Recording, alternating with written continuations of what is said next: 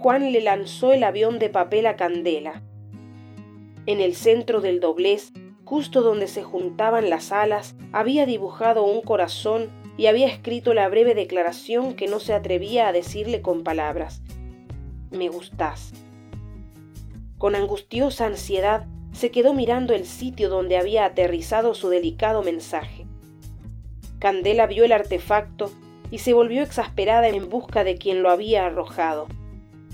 Cuando se encontró con su mirada tímida, lo miró con desprecio.